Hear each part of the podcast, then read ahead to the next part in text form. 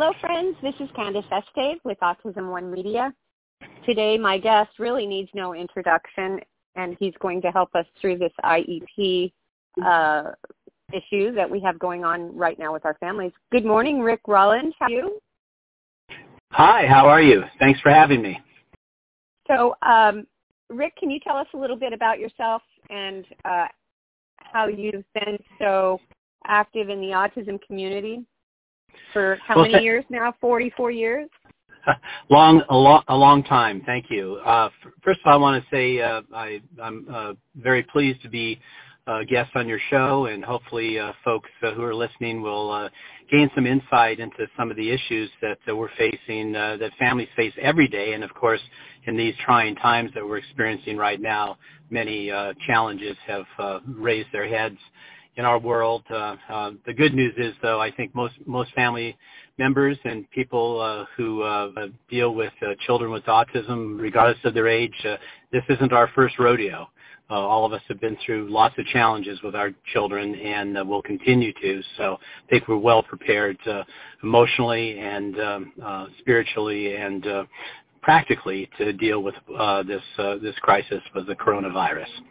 Um, so, as you mentioned, uh, my name is Rick Rollens. Uh, I'm a, a, parent of a soon-to-be 30-year-old son with autism.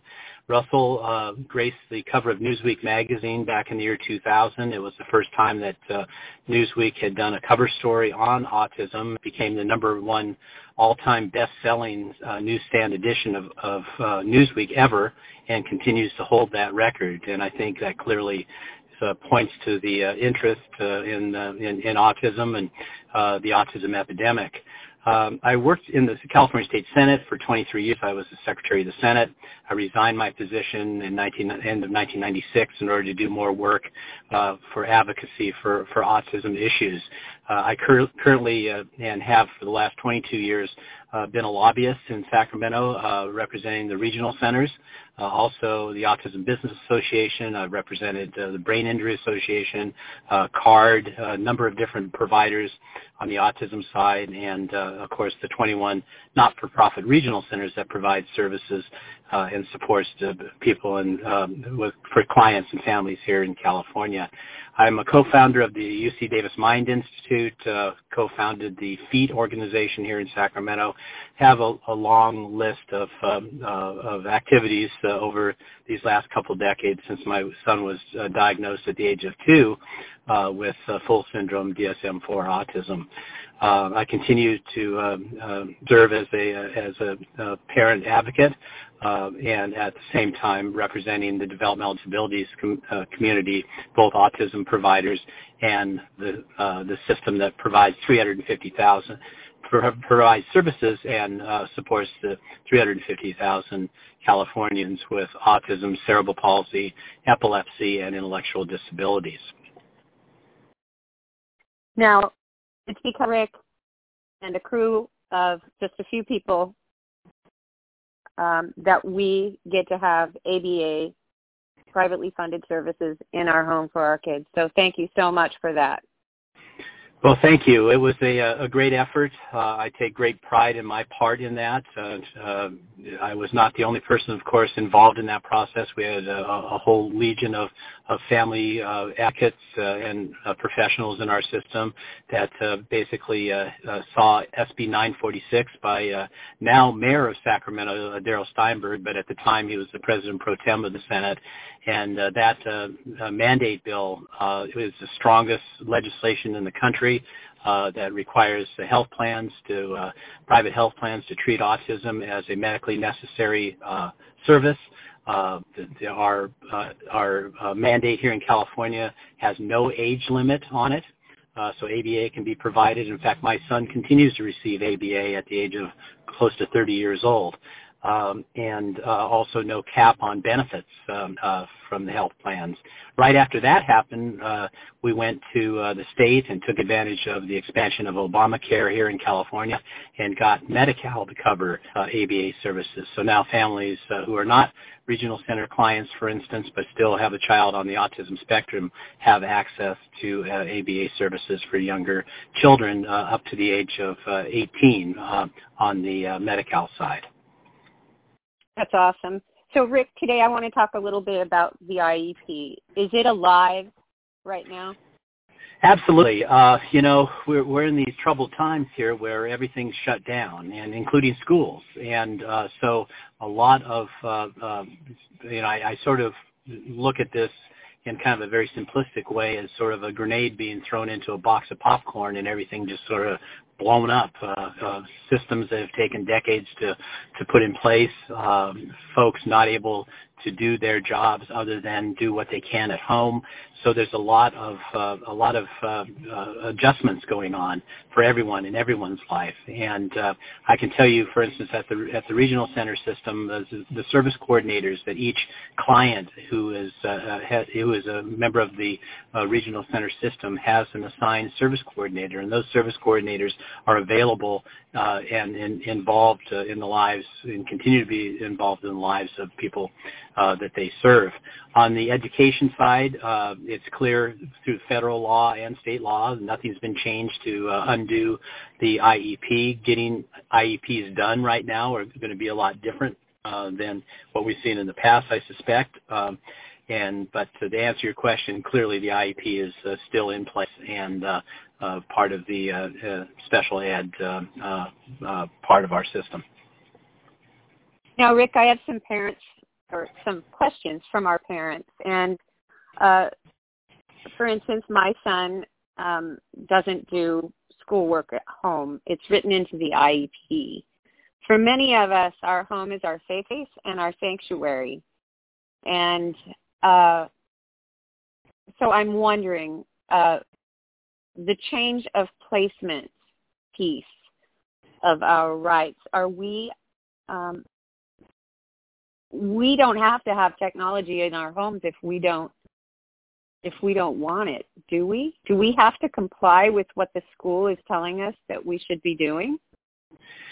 The bottom line is that uh, you know the individual program plan is, uh, as you know, a, a contract, a, a, document that's uh, uh, that is negotiated uh, with with schools and with uh, individual families. And quite frankly, we haven't seen anything like this ever in in the history of of our state. Um, the providers who provide these services in the classroom are uh, more than willing and wanting to continue the continuity of services that that children have been um, uh, receiving in the classroom.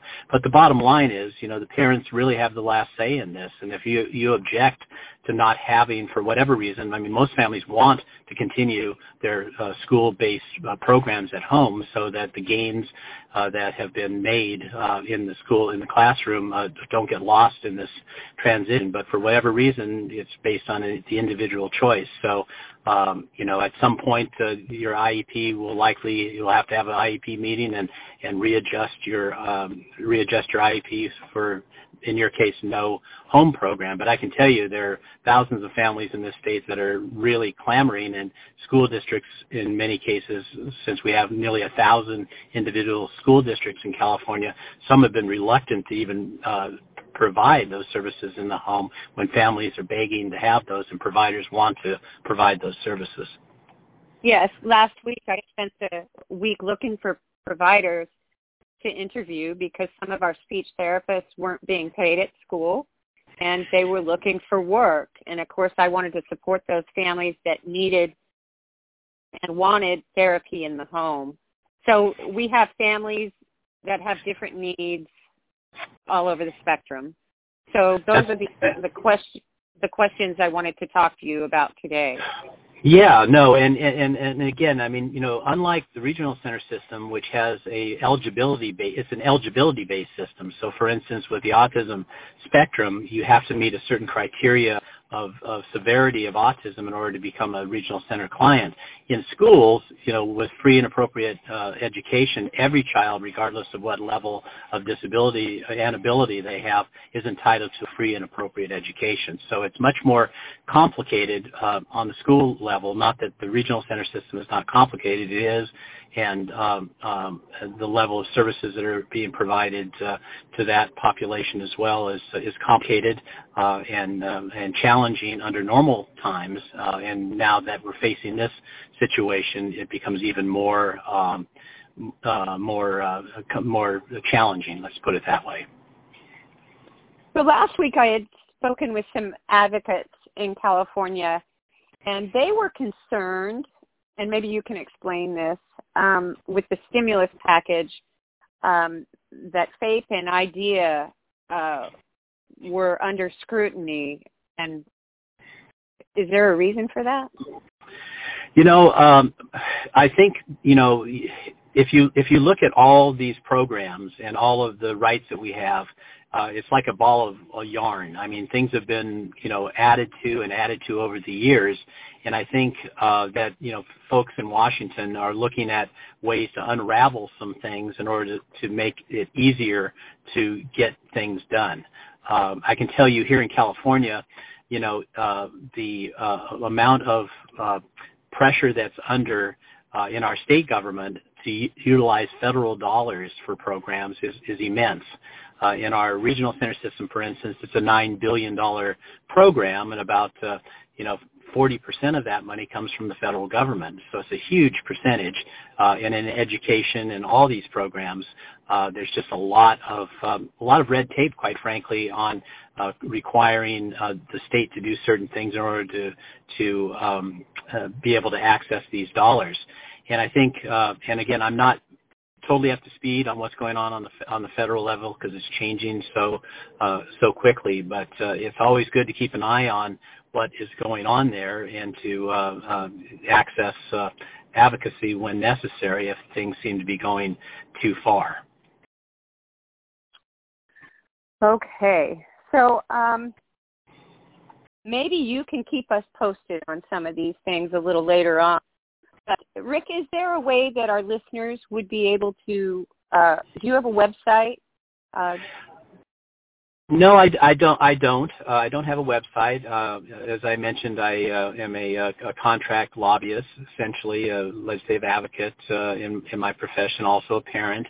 Uh, and uh, I've been uh, very busy, as you can imagine, uh, with my clients, uh, with the uh, ABA providers who, in many cases, are struggling to get the payers uh, to uh, continue to pay for services and to be flexible enough to provide services in different locations. Now that schools, for instance, are closed down and uh, families uh, have their typical kids at home and their kids with dis- dis- disabilities at home, the moving as quickly as we can to try to implement telehealth and telemedicine in those cases where it's appropriate. Um, and uh, uh, there's just a lot of challenges on that side. And then on the regional center side, of course, you know, I'm very, very busy with lots of uh, issues, including, you know, what's going to happen after all the dust settles on this uh, with the state budget. Uh, our state budget here in California is heavily reliant essentially on a on a handful of zip codes of uh, one uh, uh, uh, wage earners in California. Um, our state budget is funded 70% by the income tax, and half of that income tax is paid for paid with money from the 1% wage earners, and of that, a, there's a huge percentage of those dollars come from capital gains, and we all have seen what's happening with the stock market and all of that. So there's just a, a lot. There's a lot on uh, all of our plates right now. Well, I would be delighted if you'd come back and talk to us after the dust settles. I'd be happy I want to. Thank you. I want to thank you for your time today, and uh, if you'll hang on a minute, I'll say goodbye to our, our listeners, and I'd like to talk to you for just a few minutes. Sure, so thank absolutely. you, Rick, and and thank you, listeners. Please uh, like, subscribe, share, and donate to Autism One. We could use all the help we can get this year. So um, we'll see you next time. Thank you.